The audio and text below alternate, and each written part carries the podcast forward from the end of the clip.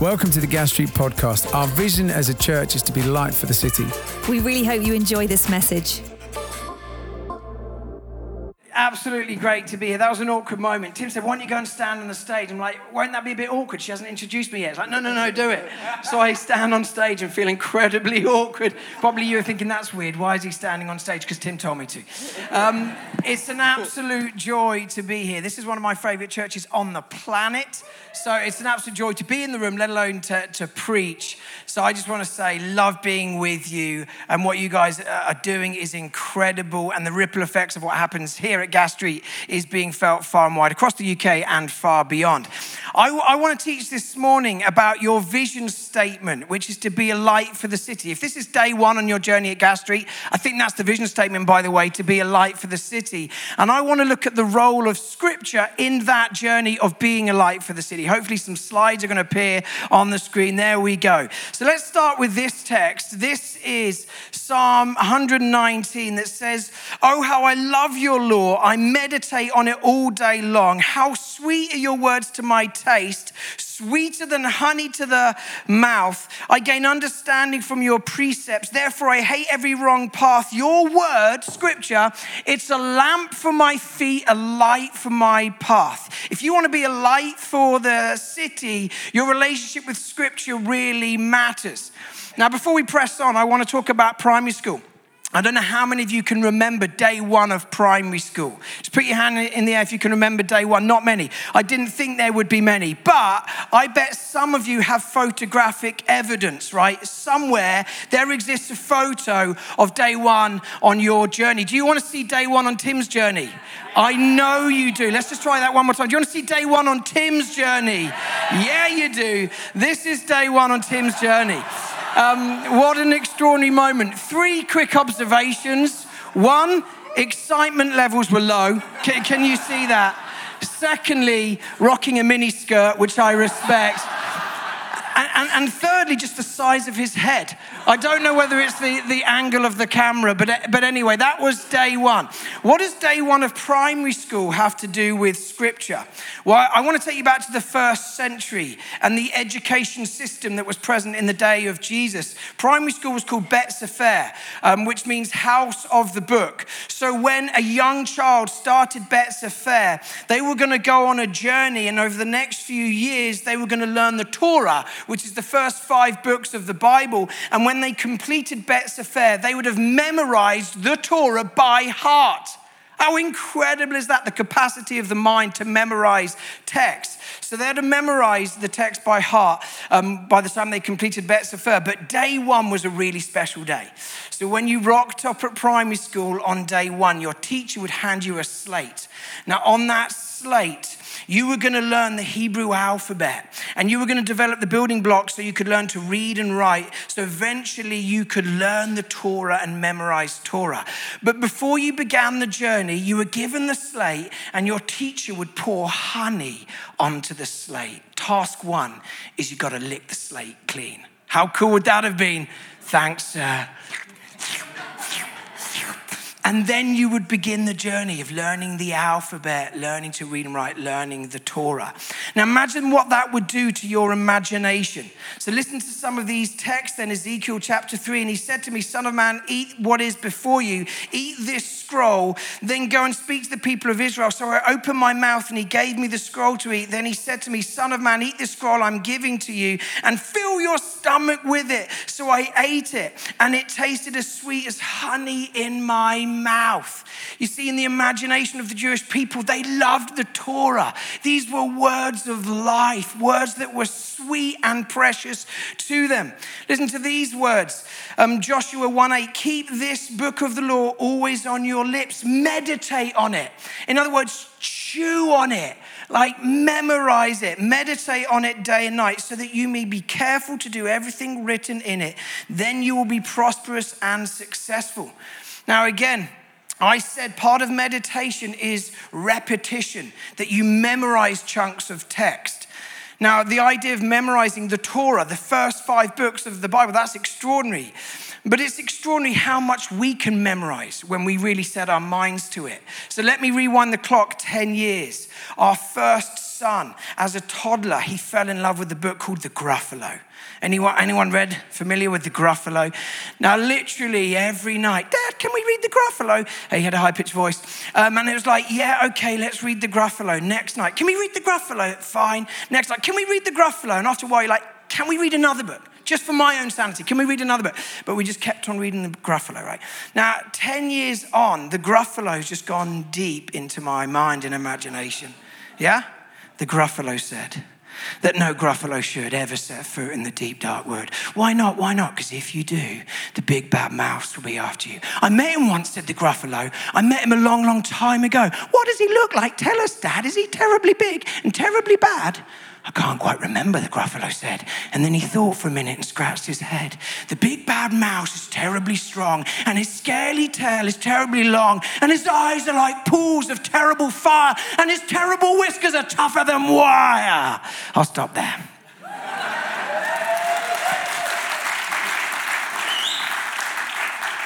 Now that's 6 months of reading to my child the story 3 nights a week or so. Now imagine if you're devouring scripture.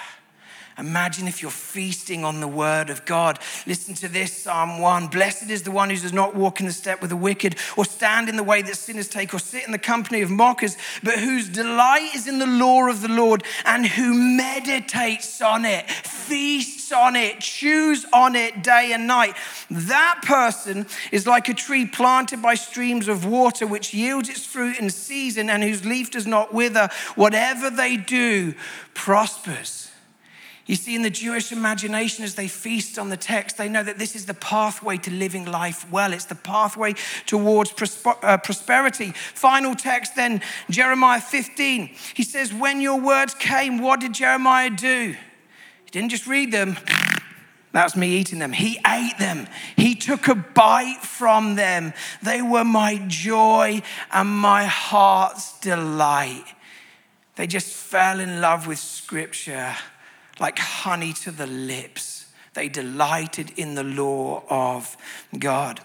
You see, whenever you read scripture, I don't know what your rhythm is, whether it's you wake up and you've got like 5 minutes or like 15 minutes, or maybe it's just one simple verse you read before the day gets going. Here's the reality. There are 2 things happening when you open up your Bible. This is why there's such distractions. The enemy doesn't want you to open up your Bible, because when you do open up the Bible, you have the Spirit of God and you have the Word of God. Now, if you know the Hebrew story, the creation story, God speaks. He says, let there be light, and there is.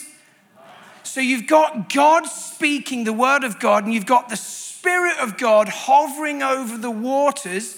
In other words, whenever God speaks, whenever the Spirit of God is present, there is a guarantee there'll be an explosion of light and an explosion of life. It might be early in the morning and you're just reading a simple verse and you don't feel like much is happening in that moment, and yet there's a promise from Scripture. When you open up the text and the Spirit of God is present, there'll be an explosion of light and an explosion of life. We've got to invest ourselves in reading Scripture. But it's more than just a lamp to our feet. The Word of God is a lens through which we see the world around us. So when B's father, my father-in-law, tragically died a few years ago, he went on a walk. He was on holiday in Wales. He went for a walk to have a quiet time. He had a heart attack and was found dead by a farmer. His Bible was open at Psalm 63. What a precious psalm. He was having time with God as he went to be with God. But it was so sudden. It was such a shock that the rest of the family, we drove down to Wales. We were traumatized. We had a few days together trying to process what had taken place. And we all responded differently in our grief and in our shock. My brother-in-law, Paddy, I noticed what he did is that he found Nick's glasses, his dad's glasses, and he was wearing them around the house throughout the day.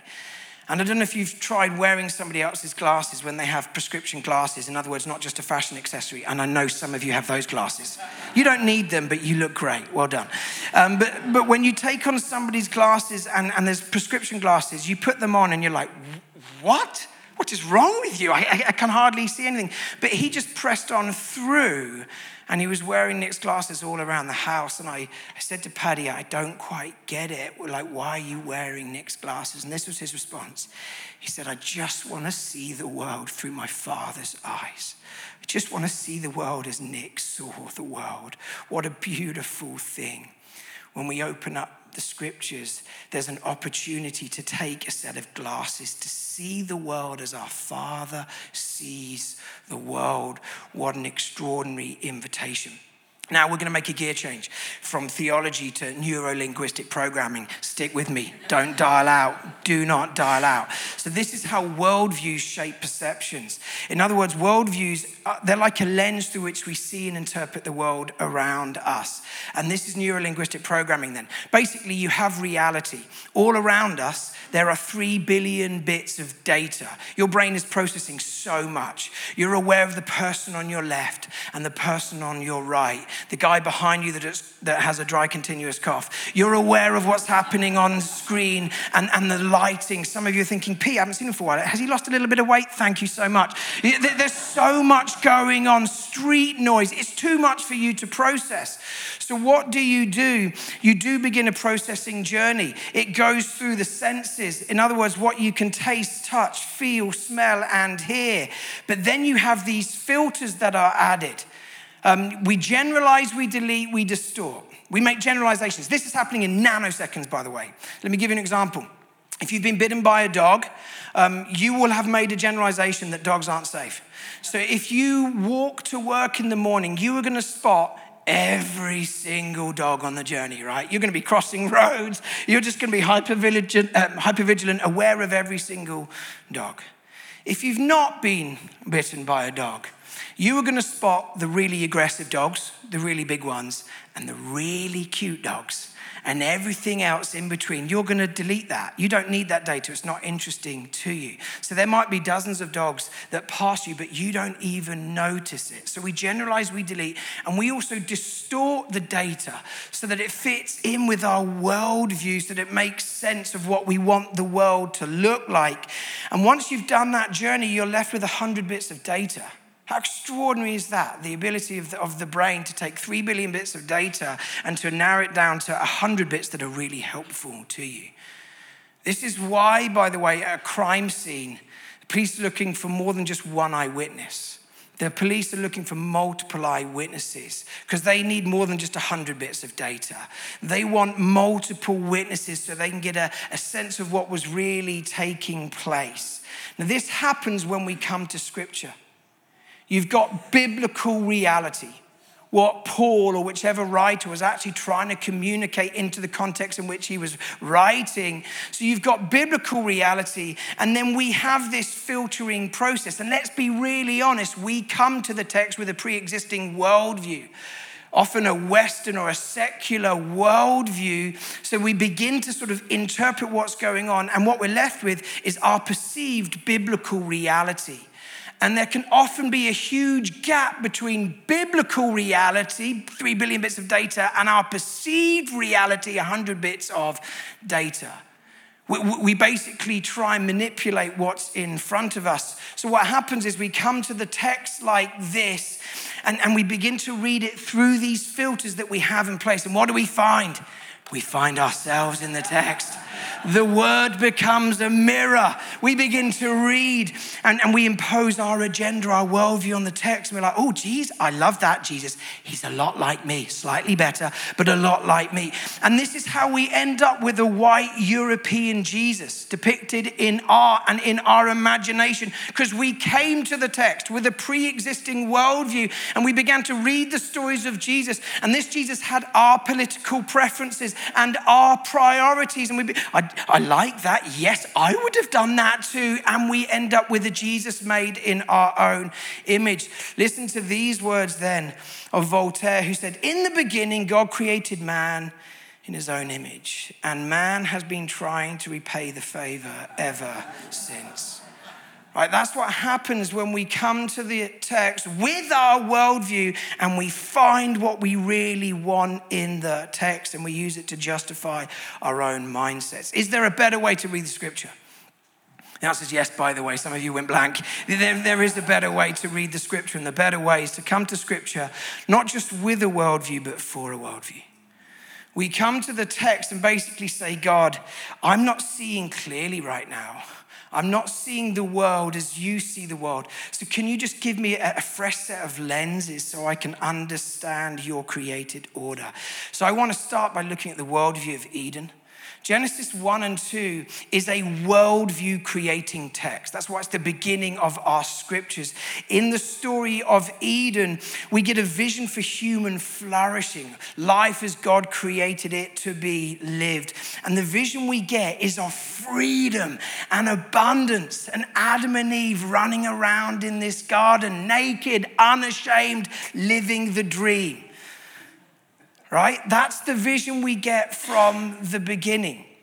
But what we need to know is that this vision of abundance, this vision of freedom, is very different to the vision of freedom we get in the secular culture that surrounds us.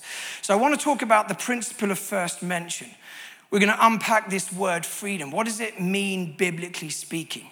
We probably know what it means culturally, according to a secular mindset. Think of the word we often use when we talk about freedom: autonomy. We want to be autonomous. Now, autonomy is a compound word, two words shoved together to create a new word. Auto meaning self, nomos meaning law. Autonomy is a law unto yourself. Like no restrictions, you call the shots, you submit to no one, you submit to nothing, you're a law unto yourself. In terms of culture right now, that's how people understand freedom.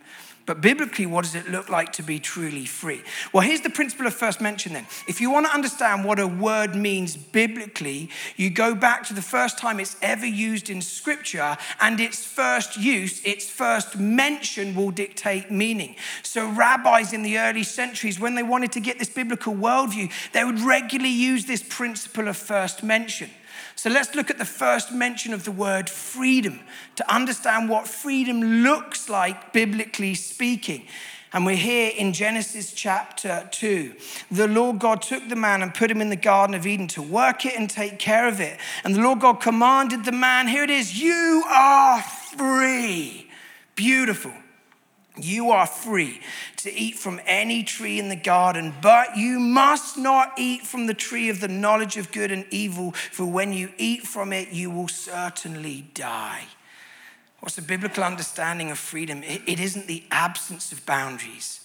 It's the right boundaries in place. It's living life with abundance in the presence of God, with his parameters in place. Not creating your own parameters, not the absence of parameters, living with God's parameters in place. In other words, biblically speaking, freedom comes through submission to God. Now, the idea of submission being part of freedom, in terms of with our secular understanding, you're like, what? That doesn't make sense. It makes sense in the kingdom of God. It makes sense in the biblical narrative. So let's look at some examples then.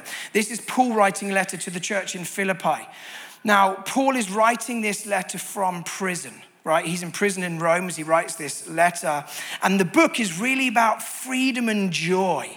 Historically, it's been known as the Epistle of Joy because he's constantly talking about joy. He says, rejoice in the Lord. I'll say it again, rejoice. It's in this letter that Paul says, I found the key to contentment.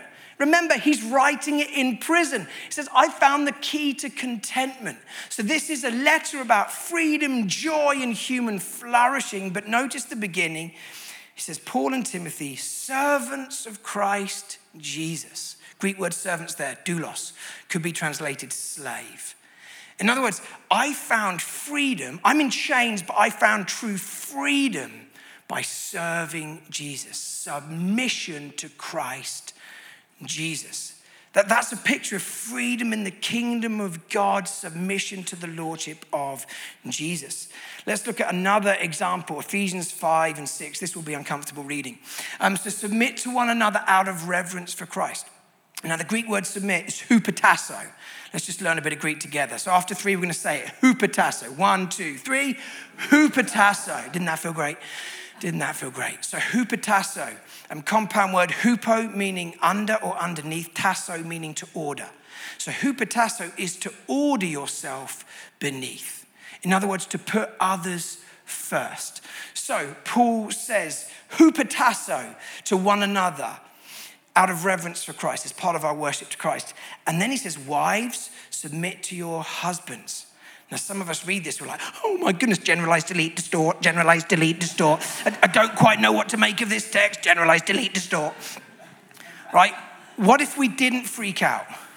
What if we didn't freak out and just slowed things down and just looked at the text and remembered that the key verse here, the overarching verse, is like hupotasso to one another.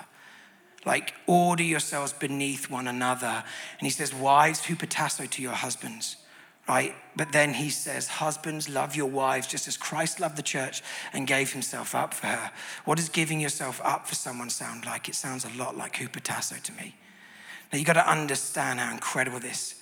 In the first century, for Paul to say, wives, submit to your husband's standard. But for him to say, husbands, you need to hupotasso to your wives. That's the beginning of a revolution. That's the beginning of a revolution. The revolution is called the kingdom of God.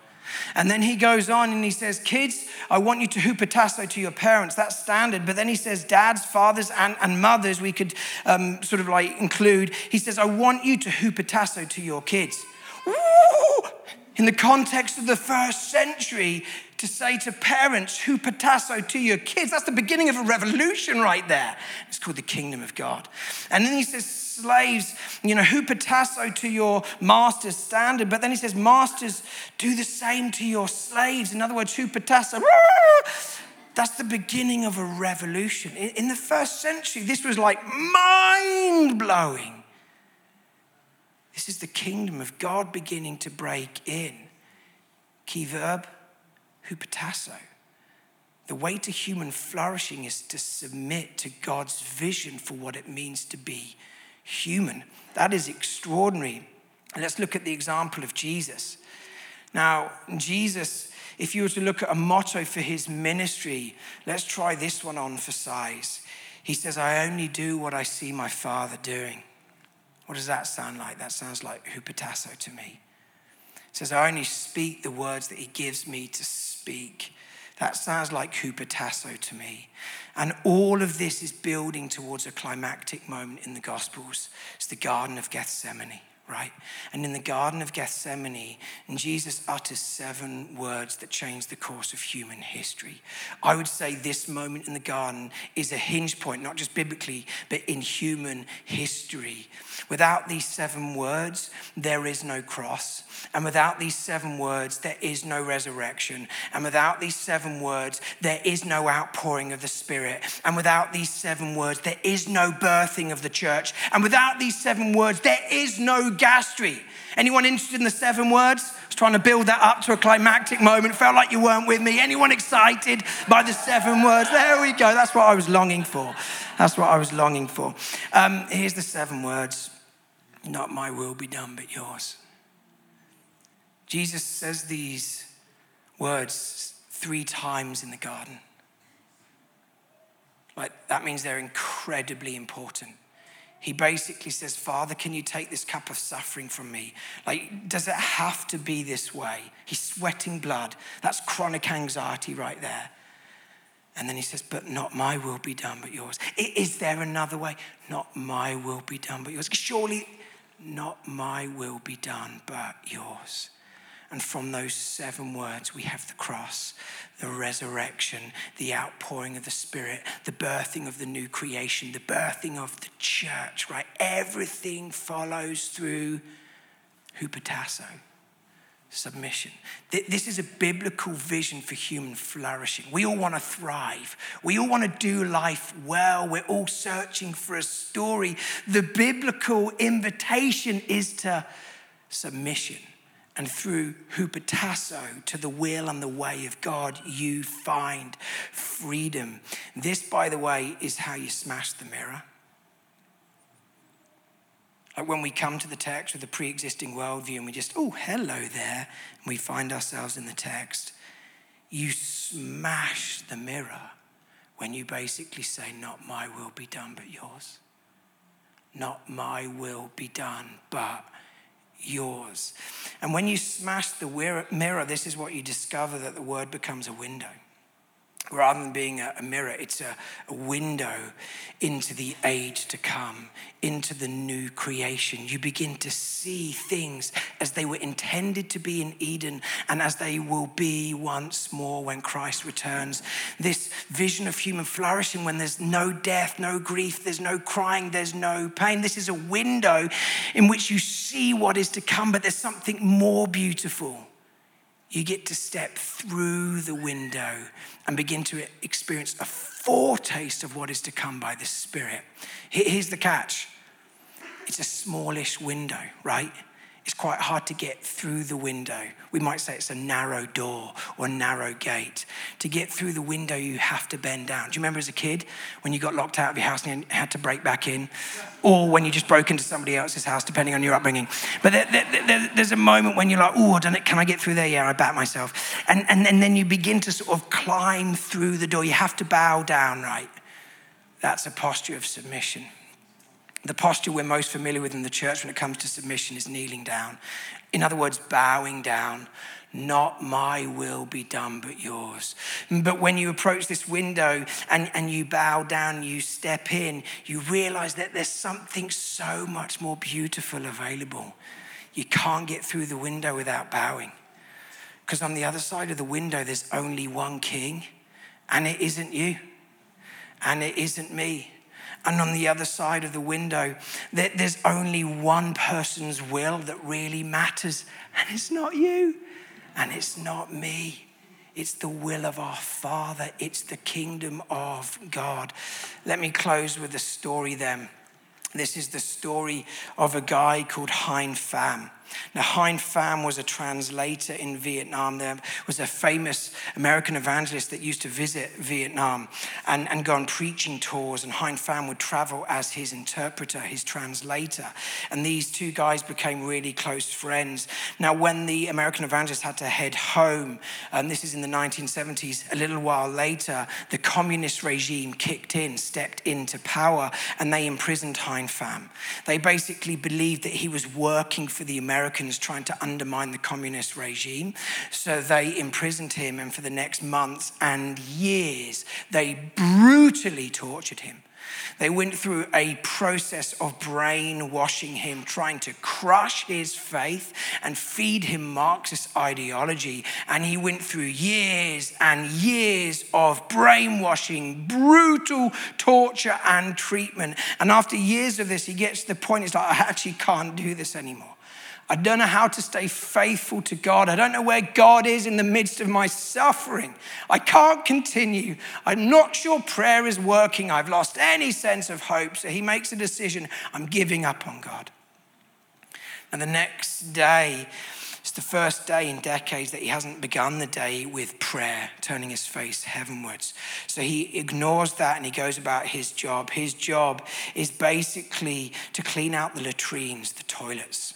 And he's doing that job, and he noticed in the toilet, there's a piece of paper with some English text on it. Now, the prison guards are watching him, so he very subtly puts it in his pocket, carries on with the job, later gets back to his cell, and he opens up this piece of paper, right? And he has to clean the excrement off the paper and clean the urine off the paper. And then he began reading this English text that basically says this, Romans 8:28. And we know that in all things, God works for the good of those who love him, who've been called according to his purpose. For I'm convinced that neither death nor life, neither angels nor demons, neither the present nor the future, nor any powers, neither height nor depth or anything else in all creation will be able to separate us from the love of God that is in Christ Jesus, our Lord. This is the day after he gave up on God, wakes up the next morning and realized God didn't give up on him. Nothing can separate him from the love of God. The next day he went back to the toilets, did his job, found a bit more paper, put it in his pocket. Next day found a bit more paper, put it in his pocket. Discovered that the prison guards were using the scriptures to wipe their backsides. It's part of the brainwashing process. But each day Hein Pham would go to the latrines, find a bit more text, get home, remove the excrement, remove the urine, and read the text.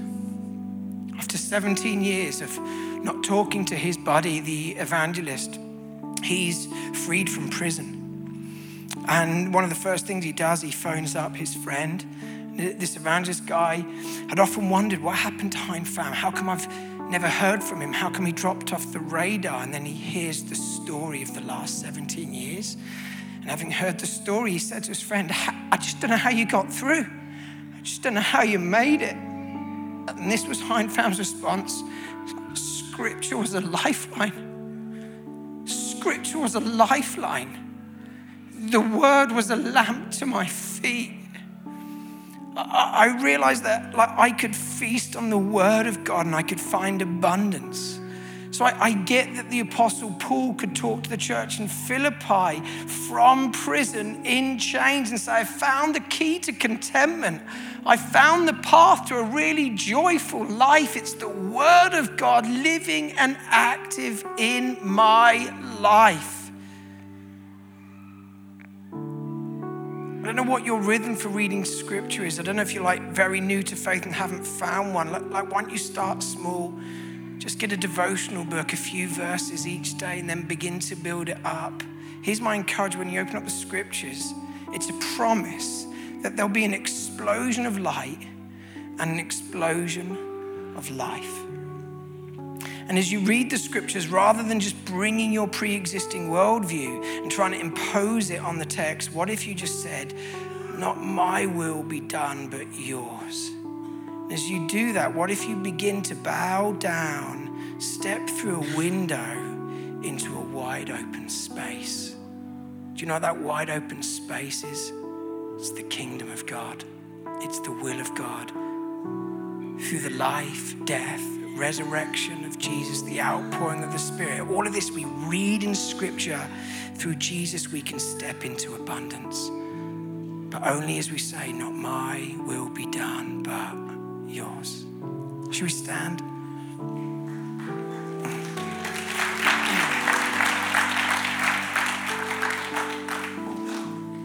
Holy Spirit, come. Lord, we've opened up your scriptures. We know that your Spirit is present in the room. And whatever we might be feeling, we know the promise is that there's going to be an explosion of light and life. So we say, come, Holy Spirit. Come, Holy Spirit.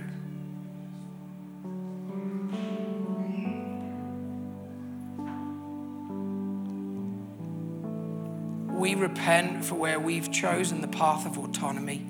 Thought that being a law unto ourselves would bring about this vision of human flourishing.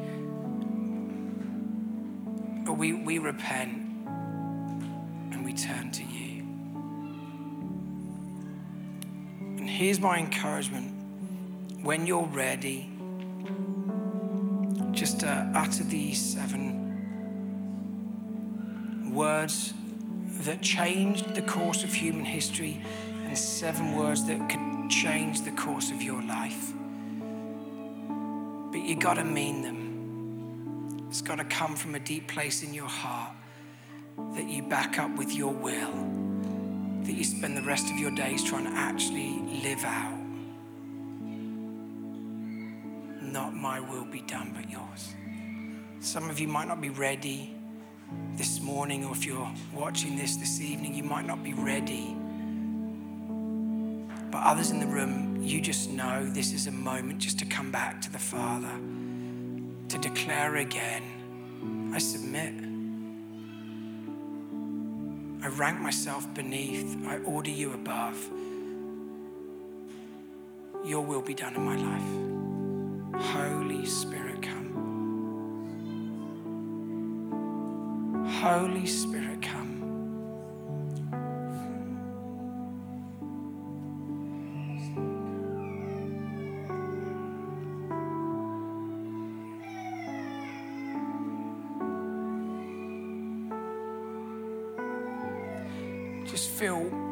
Led in my heart just to pray for those that in this last season you felt the darkness closer than maybe ever before, and you know some of that has been you've pursued your own will, your own agenda. You've just been going after whatever the big dream was,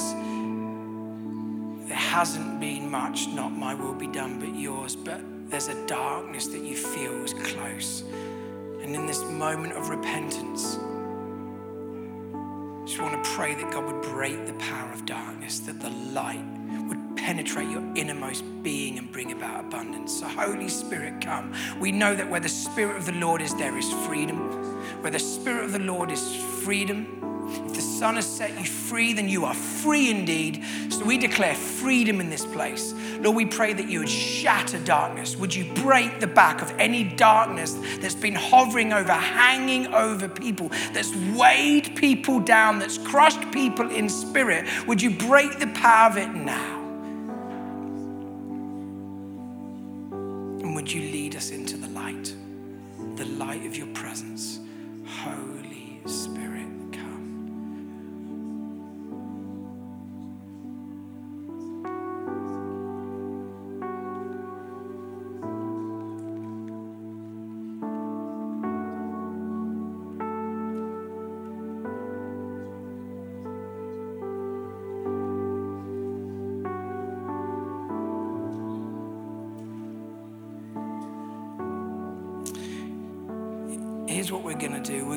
Some people to the front that want to respond. We all know the drill. The front isn't more holy. It's not that it's been prayed over more. But there's something about us stepping into the invitation of the Father, not just being passive, saying, God, I want to move towards you. Using our bodies to respond with our wills to say yes. And here's what I want to create space for. Those that you just know the Spirit's at work in such a way that you want to respond by saying, God, yes, not my will be done, but yours. That could be a career decision. It could be a relationship. It could be a big decision that you're wrestling over. You don't know what to do. And before you even know the answer, you want to say, God, would you lead and guide me? Not my will be done, but yours. It might be just a more general thing of like, I just want to submit again. I want to bend the knee, submit to the will of the Father. But the third thing I want to go after is those that, you've just experienced a greater measure of darkness. I feel like for some it's related to insomnia and anxiety that's massively interrupting your sleep.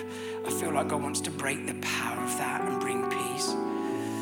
So if you're in one of those three groups, either there's a decision you just want to come and submit and say, God, do whatever you want to do. I lay my life before you. Or it's just a far more general, Lord, I just choose this moment to say again, you are King over every part of my life. I just want to submit. Or if you want to step into the light that God has for you, then could you just come to the front? Just like take this moment to push your way out of the rows and to say yes to what the Father is stirring in this room by the Spirit. That's it. Just push your way out.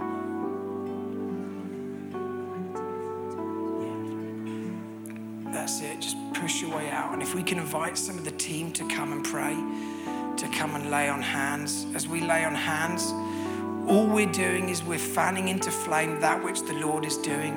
So you don't need to pray long, lengthy prayers over people.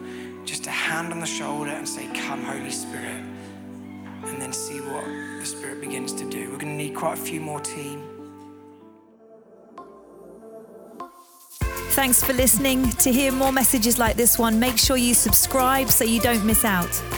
If you want to find out more, visit our website gasstreet.org or follow us on Instagram at Gas Street Church.